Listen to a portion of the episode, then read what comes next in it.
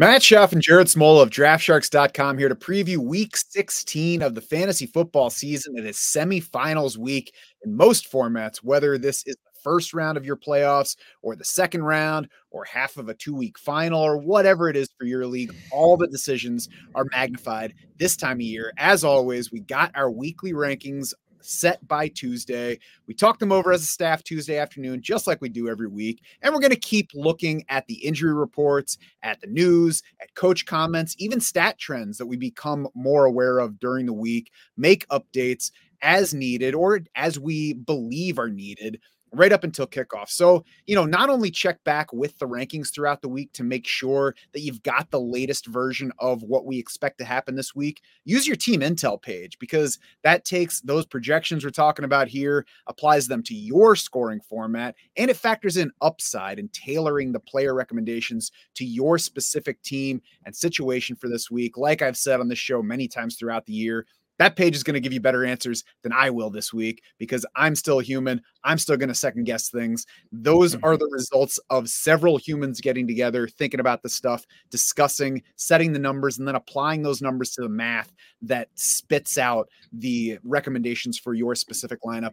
Jared, speaking of the rankings movement, the changing projections during the week, Anybody that you can think of that's already made a move since we set things just Tuesday of this week? Yeah, I think Matt Stafford was a significant one because we're going to talk about some quarterback spot start options for this week. I know, you know, we have teams that are going to be missing CJ Stroud again. Uh, if you've been starting Trevor Lawrence, you, you might need a spot starter for, for week 16 here. And we're not going to talk about Stafford. I think he's sort of too obvious, maybe too owned to make the spot start list, but I think he is a better option than all these other spot starters we're going to talk about, at least at least to me. Um, you know, Stafford felt a little underwhelming last week against Washington. He did throw two touchdowns though for the fourth straight game. You look at like the completion rate and the yards per attempt; it was all really strong. It was really Kyren Williams' couple fumbles that kind of prevented Stafford from potentially um, scoring some more touchdowns. So gets a middling Saints pass defense tonight, actually Thursday night. Um, Stafford's at home, so no weather concerns in that game. The Rams have a 25 point implied total. That's sixth highest on the week. So Stafford feels like a pretty safe option to me if you are one of these teams that you know doesn't have one of these top you know six or seven locked in starters.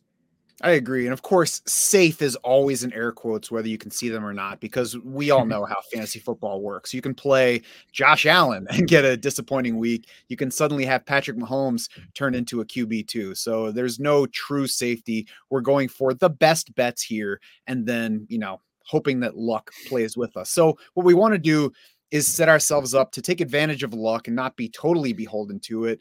And Jared, let's start that spot start QB discussion. Spot starter might seem like a mistake at fantasy playoff time. You know, people might hear mm-hmm. that and think, I'm not looking for a spot starter or a flyer or, you know, a streamer at this time of year. I want to start my studs. The problem is, unless you have Josh Allen or Jalen Hurts or apparently Brock Purdy, every week QB yeah. studs just don't exist this year. Joe Flacco sits fourth in fantasy points per game for the season right now among quarterbacks. CJ Stroud leads Patrick Mahomes in fantasy points per game. The top six quarterbacks in total fantasy points over the past three weeks are Brock Purdy, Jake Browning, Matthew Stafford, Trevor Lawrence, who looks like he probably won't play this week because of a concussion, Joe Flacco, and Baker Mayfield. And Jared, that's the first guy mm. we're going to talk about in this spot starter area. Baker Mayfield, how strong a starter is he for week 16 of this fantasy season? Yeah, and again, you know, we do have these injured quarterbacks. I know Dak's coming off a bad game. I think you're sticking with him this week. I think Patrick Mahomes is coming off one of his better games this season. He gets a nice matchup against the Raiders, so you're sticking with him. But I think guys like Tua Tagovailoa, who, you know, has cooled off and gets a pretty tough Cowboys pass defense with a really banged up offensive line. I think Kyler Murray, if you've been using him, you know, he gets a really tough Bears defense. So I think those are the types where you might be considering some of these spot starters. I think you know, among this list, we're going to talk about Baker Mayfield is my favorite option this week. I would start him over Tua. I would start him over Kyler Murray this week. Obviously, Baker coming off the, the massive game last week against the Packers um, earned his best Pro Football Focus passing grade of the year last week. That was his sixth quarterback one finish, his sixth top 12 quarterback finish on the season. Four of those have come in his last seven games, though. So he has been uh, more productive lately. And Baker gets a really nice matchup this weekend against Jacksonville. They are 27th in adjusted fantasy points allowed quarterbacks on the season. Over the last five weeks, the Jags are 25th in pass defense DVOA. They've allowed a 70% completion rate and 8.2 yards per attempt over those last five weeks. So I wish Trevor Lawrence would play to give this game more upside and maybe push Mayfield, but I still think the matchup's good enough where he's going to have plenty of success when he does throw.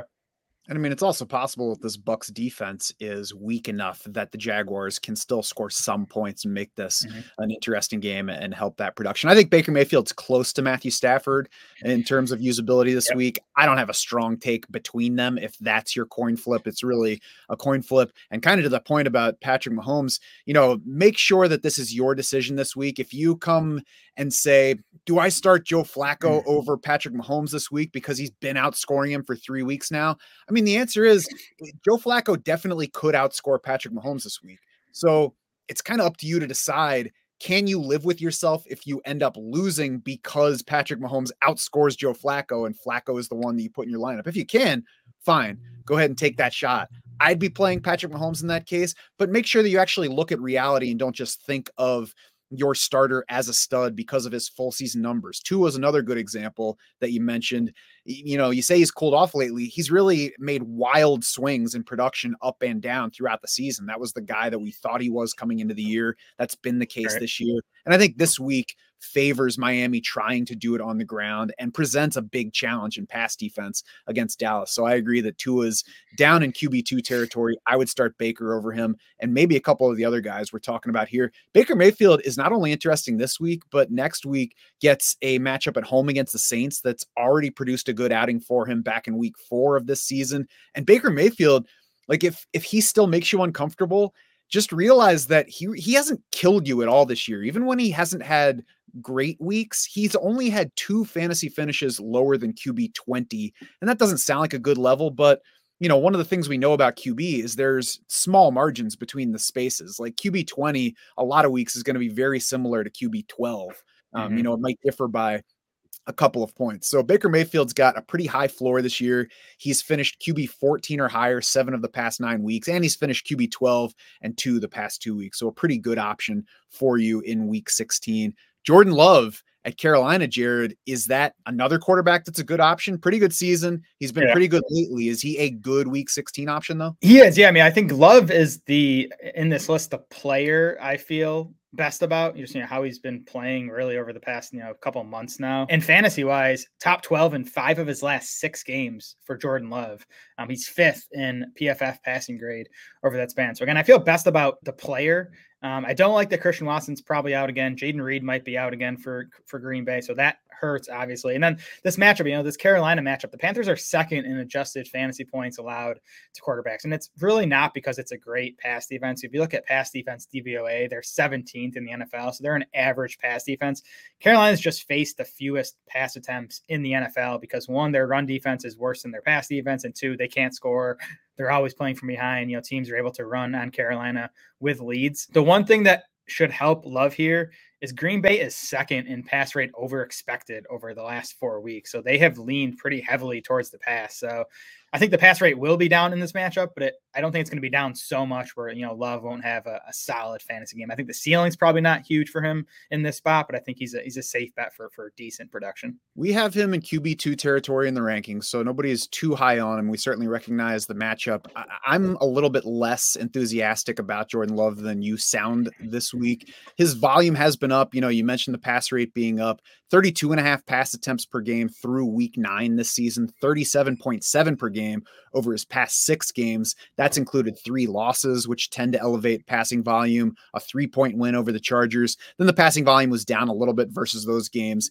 in those contests against Detroit and Kansas City that they won by seven and eight points. Doesn't look like Christian Watson will play. Jayden Reed's looking pretty iffy. If Reed doesn't play in this game, I'm probably pushing for Jordan Love dropping further down our rankings, especially when you look at the matchup and the fact that they're five point road favorites against this awful Carolina team. I think it just might be an ugly game that they win like 17 to 9 or 17 6 and there just aren't that many points to farm here. Yeah that's that's definitely possible. That's the concern. But again i think i think when love does throw he'll have success um, even if those wide receivers are out and we're going to talk about Dontayvion Wicks in a bit here. I think he's you know, been impressive lately. I think Romeo Doubs is fine. Tucker Kraft is fine. I think there's enough. Again i, I don't think love is a great bet for like top 10 numbers this week but i don't think he's going to hurt you if you have to use him Yeah, I wouldn't go crazy finding a replacement. Just, you know, maybe don't get too excited. Joe Flacco next on the list at Houston. And Jared, I think this is one that I would play over Jordan Love. We talked about the passing volume for Love. Flacco has thrown 44 plus times in each of his three starts. And that's the same thing we saw from him with the Jets.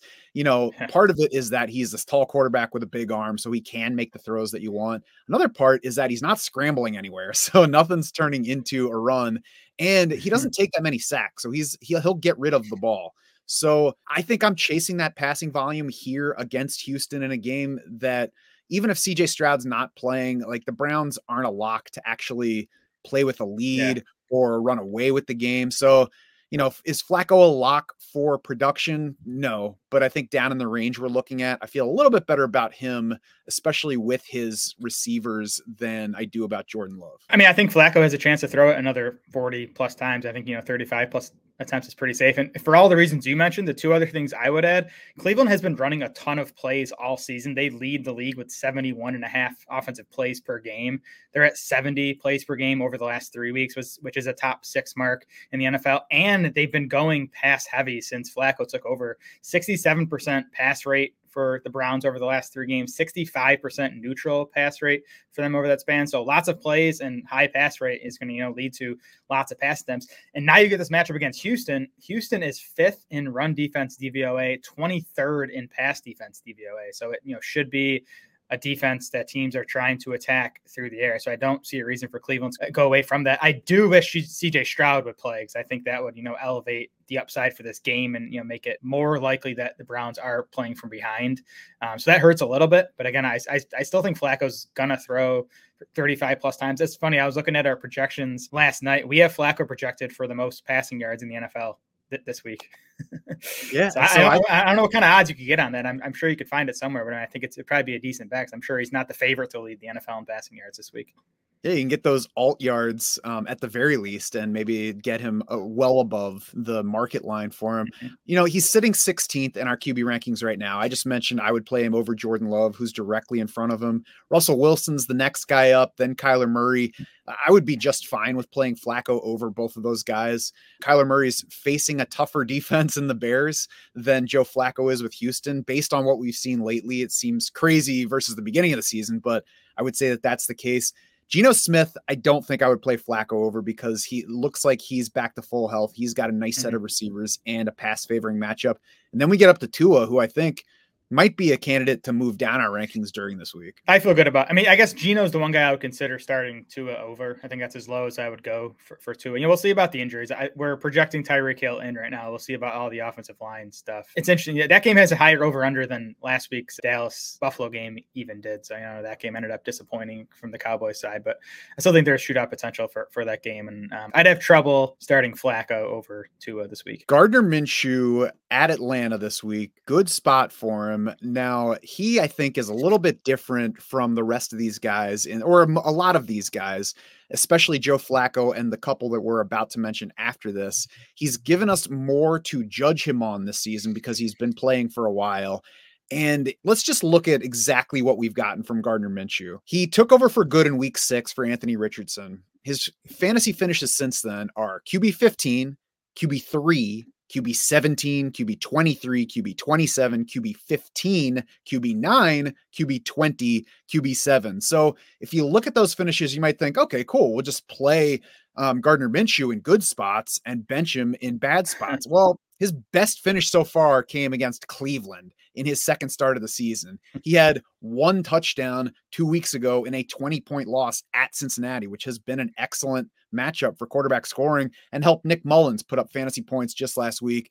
Gardner Minshew had no touchdown passes against Tampa. So if you know how to guess at what Gardner Minshew is going to do, I would love to hear it. I have no idea, and that makes me scared to play him this week, especially if Michael Pittman's not ready. Yeah, the Pittman thing is key. We're projecting him out, which I think is why Minshew is maybe a bit lower than some of these other guys. I do think he has as high a ceiling, if not higher, than these other guys we've talked about so far. But I think Minshew's floor is lower because of you know just the results that you've mentioned so far. Um, I think that the things working in Minshew's favor this week, you know, He's at Atlanta, so in, indoor game, no weather concerns. The game has a 44 and a half point over under, which is, you know, one of the higher uh, over unders of the week. The Colts have a pretty solid 21.75 point implied total. That's actually tied with Baker Mayfield's Bucks implied total, higher than uh, the Browns or the Packers, you know, for Flacco or Love. So Atlanta is 30th in pass defense DVOA. So I think it is a good matchup. But again, I think you're really going to want Pittman to get clear from that concussion if you're, you know, thinking about playing Gardner Minshew. It also looks like Jonathan Taylor is going to be back this week, which, you know, I think probably hurts Minshew a little bit, maybe pushes the, the Colts towards the run a little bit more. Yeah, I think that also might just help the overall offense sure. over like using Trey Sermon as the top back this week. So it might end up having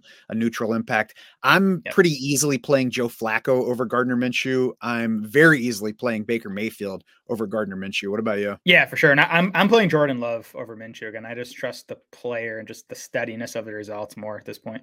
Yeah, I would play Jordan Love over Minshew as well. That one's close enough where if you're like, no, but look at Minshew's numbers, I'm like, fine, you can use Minshew if you want.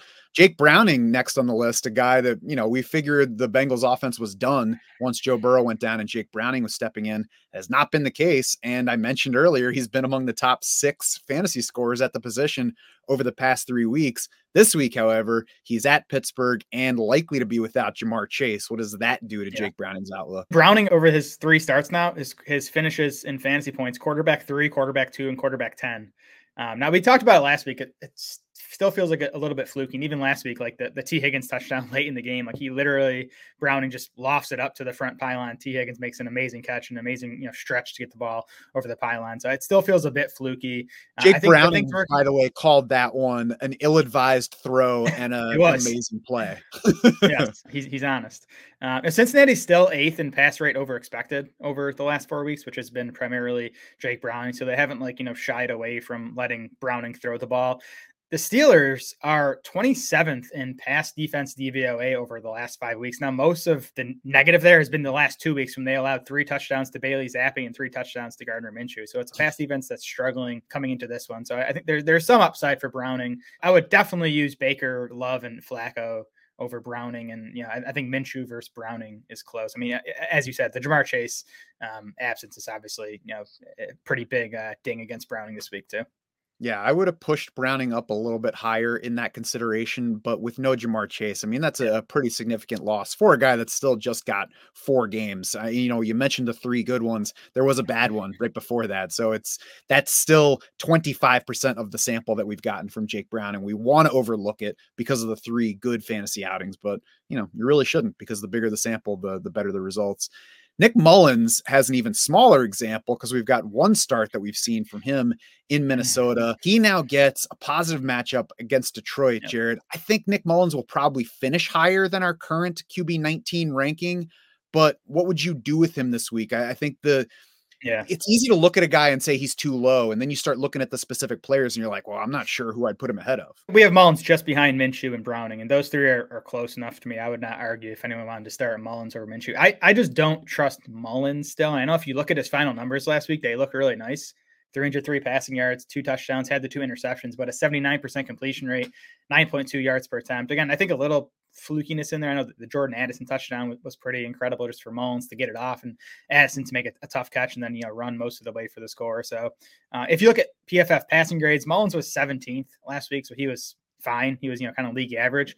Minnesota did go plus plus three percent pass rate over expected last week, so you know again not to the extent of the Bengals with Browning, but you know Minnesota didn't necessarily you know shy away from from letting Mullens throw it. He got Je- Justin Jefferson back last week. We'll have Jefferson again this week. And I, it, it is the matchup that I think makes Mullen most intriguing. The Lions 29th in adjusted fantasy points allowed to quarterbacks. They're also 29th in pass defense DVOA over the past five weeks. And this game does have some shootout potential. Again, it's another indoor game, 47 point over under. So the matchup could definitely boost Mullens. Yeah, I mean, I think he he's a guy who could finish top 12 this week if this game kind of blows up. But the, the floor on Mullens scares me a bit because I don't I don't trust the player. Yeah, uh, he wasn't very good for like half of that game and then was better in the second half of it. I would play him over Jake Browning, assuming that there's no Ja'Marr Chase this week because he does have his stud wide out, um, Justin yeah. Jefferson in the lineup. You mentioned Jordan Addison's big play last week. TJ Hockenson is another upside target for him, whereas Browning is missing Ja'Marr Chase. So, you know, I think couple that with the matchup against Detroit that I think is likely to find Minnesota trailing and has also been soft in pass defense. It, it's a potentially high upside spot for Mullens this week. I think you convinced me. I think I think it'd be uh, a Mullens, Browning, Minshew for me, assuming Pittman's out. But I, I do think I would start Mullens over those other two. Yeah, I was thinking Mullens over Minshew as well. So I'm glad to hear you say that. Once it gets to Flacco, Jordan Love, um, yep. I think it's a, a, bit more of a yep. coin flip. You can take a shot on Mullens if you want, but now you're talking about somebody with one start versus somebody with a pretty good 14 game stretch. Right. Yep. Now, moving on from the quarterbacks, Jared Austin Ekeler shouldn't be a question for us based on the player that he is and the terrific schedule finish that we thought we were going to get for him. But now the question in week 16 is should I bench a guy that I probably drafted in round one? Yeah, I think Ekeler is very benchable. I would almost want to bench him if I could. Um, and I know he was a first round fantasy pick, so a lot of teams probably don't have the luxury of being able to bench him. But I mean, he, he sits well into RB3 range, even in our PPR rankings. I'm just, I mean, look at last week for Austin Ekeler in that embarrassing loss to the Raiders on Thursday night. Season lows in snap rate, route rate, rush attempt share. Now he didn't play much in the second half because that game was over. Even at halftime, though, Ekeler had just four of the Chargers' eleven running back carries. He had just two targets at halftime. So it seems like they were kind of you know easing off him anyways, which I know Brandon Staley had talked about. You know, we'll see what the new coaching staff means for this offense, but I, I'm not excited about this offense. They have a 16 point implied total. Austin Ekeler is a 28 year old running back who is about to hit free agency on, on a dead team. So like he doesn't really have a reason to push it. I'd be nervous to use Austin Ekeler in, in fantasy lineups this week. He's been inefficient anyway this year. He's been dealing with injuries. His team sucked last week, like to a degree that I didn't think was possible, even when you lose your quarterback and go to Easton yeah. Stick. So the whole start your studs thing is worth visiting, but make sure that you're actually talking about a stud, not a guy who should be a stud because of his name. Austin Ekeler has not been a fantasy stud this year. You do not need to use him. I agree. I would like to bench him if I can. And one person I would certainly easily bench him for is Ty Chandler. And before we get any further on him, I'll give you credit, Jared. He's somebody that you keep talking up during the season. I have been a little bit baffled at just how strongly you've been backing him behind the scenes when we're talking him in our rankings. But he showed out in that game against the Bengals last week, especially to the point where Kevin O'Connell's like, all right, we're going to actually try to give Ty Chandler the ball more now, and maybe we'll work in Alexander Mattison if he's ready. Yeah, I think Ty Chandler's a good back, and part of it's just ribbing you about the, the Ty Chandler thing, especially when he has you know a, a big game in, in, the spotlight last Saturday. But um, I mean, I think Ty Chandler's a better running back than than Alexander Mattison. I think the Vikings agree at this point. Now, I don't even think Mattison's going to end up playing this weekend. He did not practice on Wednesday. I know some of the Twitter doctors we follow think that he suffered a high ankle sprain, uh, you know, a couple weeks ago. So if that's the case, you know, he's he's not going to play. Mattison does matter, right? Like I, we we expect Chandler to lead the backfield even when Mattison does return, but Mattison would eat into his work a little bit. Without Mattison last week, Chandler played 81% of the Vikings offensive snaps, got 23 of the 24 running back carries, drew four targets for a 12% target share. So, you know, elite RB1 level usage the matchup this week is much much tougher. You know, he went off last week against a bad Bengals run defense. He gets the Lions on um, Sunday, who have remained tough against the run. They've been bad against the pass, but still fourth in run defense DVOA on the season, allowing just 3.5 yards per carry through running back. So Chandler this week is more of a volume based play. Like again, you, you think he's a good bet for 20 plus touches again in this spot, which makes him a nice RB2. Just no, I, I would not expect the type of efficiency from him that we got last week. One interesting specific decision that I've gotten as a question already this week is Ty Chandler versus David Montgomery on either side of the same game, assuming PPR scoring, who are you starting in your own lineup between Ty Chandler and David Montgomery? Yeah, I'm just looking now. We have them tied in our PPR projections, 12.8 apiece. So um, I think I would go David Montgomery. Just um, trusting his offense more in this spot. Again, I think the Vikings. Yeah, I don't know. I'm, I'm waffling even now talking through it because um, I I do think Chandler's a significantly better touch if you factor in the, the you know receptions too. Um, but I, I, I still trust uh, Detroit's offense a bit more. I definitely like Montgomery's touchdown potential more, but it's it's, it's definitely close. I, I, think they're both nice plays this week, though. The Detroit run defense is certainly worth factoring into to the decision. We mentioned last week that they just lost defensive tackle Alim McNeill to IR. That's bound to hurt the run defense, and yet they put up their third best weekly run defense DVOA of all season against Denver last week. Now, maybe a key there is that they were playing Denver because the Hmm. four weeks before that, they allowed more than 100 rushing yards to each opponent. The Bears hit them up for more than 140 rushing yards both times. Of course, that is heavily influenced by Justin Fields. So, uh, all in all, this is a tough call and ultimately a coin flip.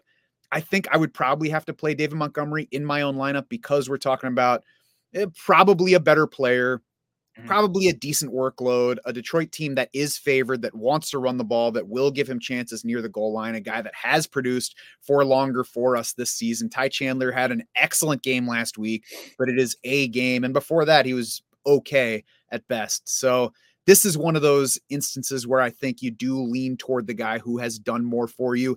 And you know what? If I end up losing because I trusted David Montgomery and the Lions over Ty mm-hmm. Chandler and the Vikings, I'm going to be mad on Monday, but I think I can live with it. I'm not going to go back and be like, God, I'm such an idiot.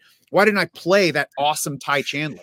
You know, I, I actually think Chandler is a bit safer though because of the, the pass catching work, and I think Montgomery is the higher ceiling because he's the guy that could score you know two or three times. Um, because we know the Lions love running near the goal line, and Montgomery's the guy there. But I, again, I, I think Chandler ends up with more touches in this game, so he's probably slightly safer bet. But again, you know, they're they're what they're um you know 16 and 17 in their running back rankings for the week. So if you're actually making that decision, needing to bench one of those guys, I think you're you're in pretty good shape. And we always put, you know, safe in those air quotes. I mean, David Montgomery had three targets each of the past two games, so he's not out of it if they uh, if they need to throw him the ball. And you know, we'll we'll see. Minnesota's defense is good as well. It's it's a tough one. I mean, these are the decisions we got to make every week. We're with you with these being tough calls. It, it's definitely not a clear decision between these two guys in either direction. Yeah. Jared, is it a clear decision to start Devin Singletary week 16 after he put up big numbers against a supposedly tough Tennessee run defense last week. I mean, Singletary sits, you know, like like well behind Ty Chandler and David Montgomery in our running back rankings. You know, he's more like a, a fringy RB two to me. The Texans have kind of been all over the map um, in terms of their running back usage since Dameon Pierce returned from his ankle injury. I mean, Devin Singletary snaps in those four games, you know, the last four weeks with Pierce, 82%. Then it was down to 46% and 57%, and then back up to 75% last week. Now, I, you know, we've been saying all year that you know, Devin Singletary, Singletary's just been the more effective running back this season. You know, t- to my surprise, I thought you know, Pierce was the better player coming into this year, but Singletary's just been better throughout the season. So the Texans should be leaning on him as their lead guy going forward, as they did last week. And if they do this week, I do think it's a good spot for Singletary because the Browns are a team that, you know, they're 29th in pass rate over expected against on the season. So all season teams have been leaning on the run against the Browns, and their run defense has been quite a bit worse lately than it was. Browns were actually first in run defense DVOA over the first 10 weeks of the season. They are down to 17th in run defense DVOA over the last five weeks of the season, giving up 4.4 yards per carry to running backs over the last five weeks of the season. So, you know, with, with CJ Stroud likely out again, um, you know, it makes sense for the Texans to kind of, you know, lean on Singletary in the running game for as long as possible. Like I said with Nick Mullens earlier, I expect Singletary to finish higher than where he currently is in our PPR rankings. The tough part is looking at the players in front of him and knowing specifically who to put him ahead of to get him higher in the rankings. I would probably start Singletary over Chuba Hubbard because even with CJ Stroud expected out for his concussion again, um, even with the tougher matchup for Houston against Cleveland overall, the Texans are implied for two and a half more points than the Panthers are. Carolina's been awful at scoring points this year. So we've got that. We've got Singletary as a better receiving bet in a matchup that could get more passes thrown his way. He's obviously been the better receiving back than Dameon Pierce. So if Cleveland does take a lead in this game and Houston's playing from behind, that's going to mm-hmm. favor Devin Singletary's usage. And he's just been playing better than Dameon Pierce. So there's reason for Houston to lean in that direction going forward anyway as they try to secure a playoff spot. Houston's a home dog again, so they could fall behind in this game and need that receiving back. I'd probably also start Devin Singletary over Josh Jacobs and Kenneth Walker in my own lineup. Kenneth Walker's playing Tennessee. You know, we'll see about that run defense. It hasn't been great. And we'll see if Jeffery yeah. Simmons plays because that changes the matchup for the Tennessee defense. I also wouldn't bet money on Saquon Barkley outscoring hmm. Devin Singletary this week. Now, I can't say that I would rank Singletary ahead of Barkley for the purpose of recommending it to other people But if you're asking me to put money on Barkley outscoring Singletary this week, I wouldn't do it. Yeah, I think I'm a bit higher on Barkley and Walker than you are. I would definitely play those guys over Singletary. The Eagles' run D has just been flat out bad for the past few weeks now. So I, mean, it's still a bad spot for Barkley. They're they're massive road underdogs, and how many carries will he end up getting? But I do think he kind of have some success when he does get carries, and he's involved enough in the passing game. Then yeah, Kenneth Walker, I started the week a little low on, but you know, we, we were talking on Tuesday, and I, I um, came up on him a little bit. Just you know, he, he at least last week he reemerged as the clear lead guy. Had a had a Charbonnet for Seattle, and they're um, favorites in that game against Tennessee. I, I, think Singletary over Jacobs is a real debate there. I think you know Jacobs is tough because we know he's going to get the work, but how long are the the Raiders going to stay close enough in that game to get him carry? So I think he comes with pretty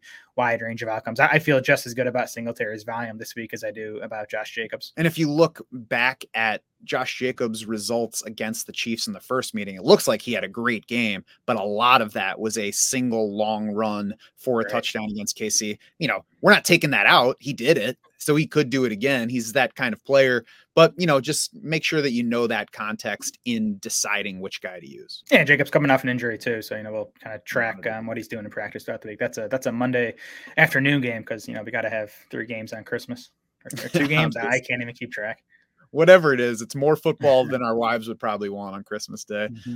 Speaking of injuries, the Bengals receivers are up next, and that is going to be shaped by this Ja'Marr Chase injury. He's expected to miss this game. He played 71% of the snaps last week. So the Bengals finished that game with no Ja'Marr Chase, but they played more of it with Chase than they did without. Jared, what does his absence do to this Bengals wide receiver corps this week, both in terms of like what yeah. to expect in general and, and whether we're using the next two guys up? Chase leaves behind 26% of the Bengals targets, 9.4 targets per game. So obviously a big opportunity for these other guys. And you know, Tee Higgins is is the first name to talk about here. Kind of reminded not not me. I, I love Tee Higgins. I think he's awesome. I think he's probably underrated. Reminded everyone else how talented he he can be with that uh, awesome touchdown catch he made last week. But we got four games of Tee Higgins without Ja'Marr Chase last year. Now these obviously all came with with Joe Burrow, so that's uh, you know, a big factor here that it's you know Jake Browning under center, not Joe Burrow. But in those four games without Ja'Marr Chase last year, Higgins averaged nine targets per game on a 25% target share. So I think, you know, that's the type of volume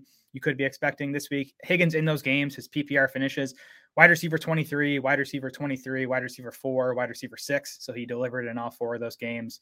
Um, again, I, I like the talent. I think he's going to get enough volume even with the quarterback downgrade. I think Higgins is definitely someone to, you know, consider. He's um, like right around wide receiver two, wide receiver three fringe in our ranking. So, and then Tyler Boyd gets a bump too. I mean, he was not nearly as productive or busy without Ja'Marr Chase last year. I think he's, you know, not nearly as, as big a talent as Tee Higgins, but he does get a volume boost and, you know, that helps him a bit. But, you know, Boyd's still like, you know, deep in wide receiver four territory in our ranks. He's, he's not someone I'd be trying to get into my lineup if I didn't have to.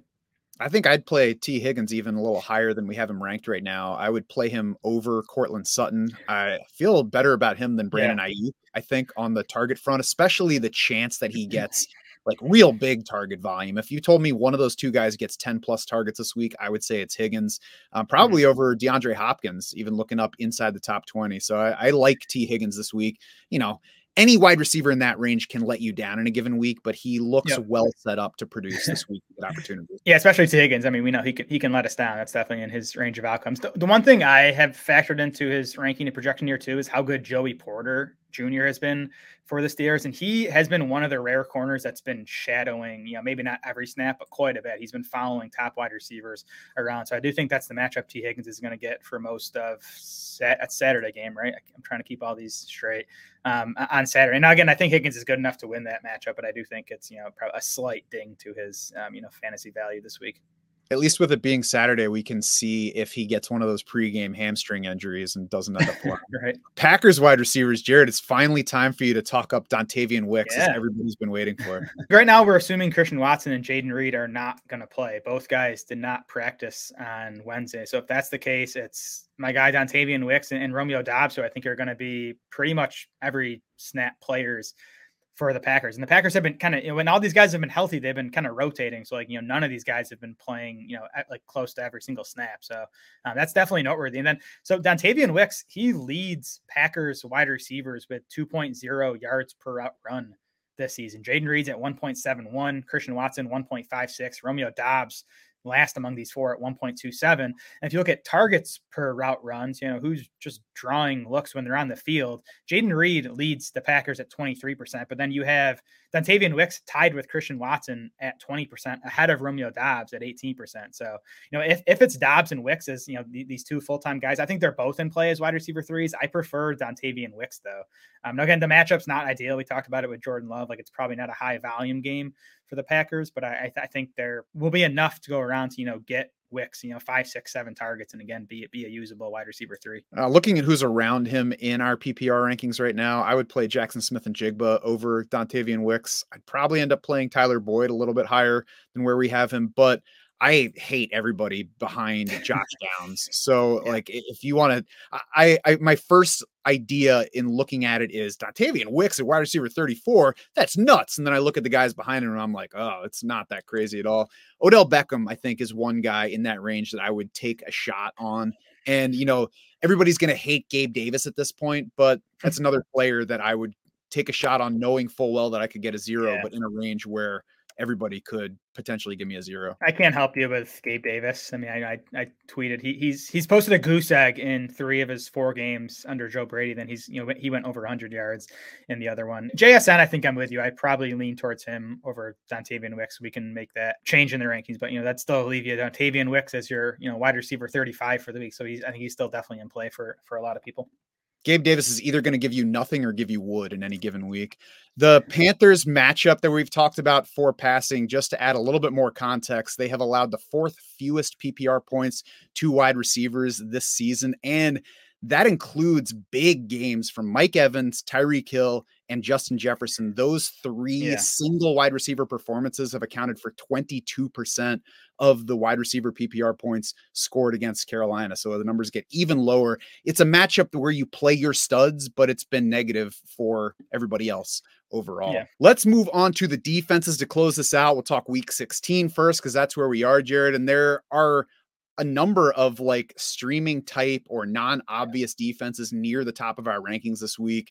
I think Bills, Broncos, Packers, Bears, Colts, all those are teams that could be available in a given league all are inside the top nine in our rankings, and I feel pretty good about all of them this week. Yeah, for sure. I mean, you get you know the Bills against Easton Stick. Um, the Chargers are implied for 16 points. You get Denver against Bailey Zappe, and the Patriots they're implied for for 14 points. The Broncos are at home for that game, which we like. I think Philly's probably the controversial one, the, the more debatable defense. And yeah, I, am not going to argue that they're a good real life defense at, at this point. They're, they've been bad lately. Tommy DeVito in his five starts. Here's the number of sacks he's taken: five nine, six, zero against Green Bay somehow, and then seven last week. Um, and that and that's despite averaging just 26.6 pass attempts per game across those five starts. Now you have the Giants 12 point underdogs in Philly this week, so DeVito might have to throw up more. I just think the Eagles are an excellent sack bat, and I don't think the Giants are going to you know put up you know 24 plus points against them. They actually the Giants have the second lowest implied total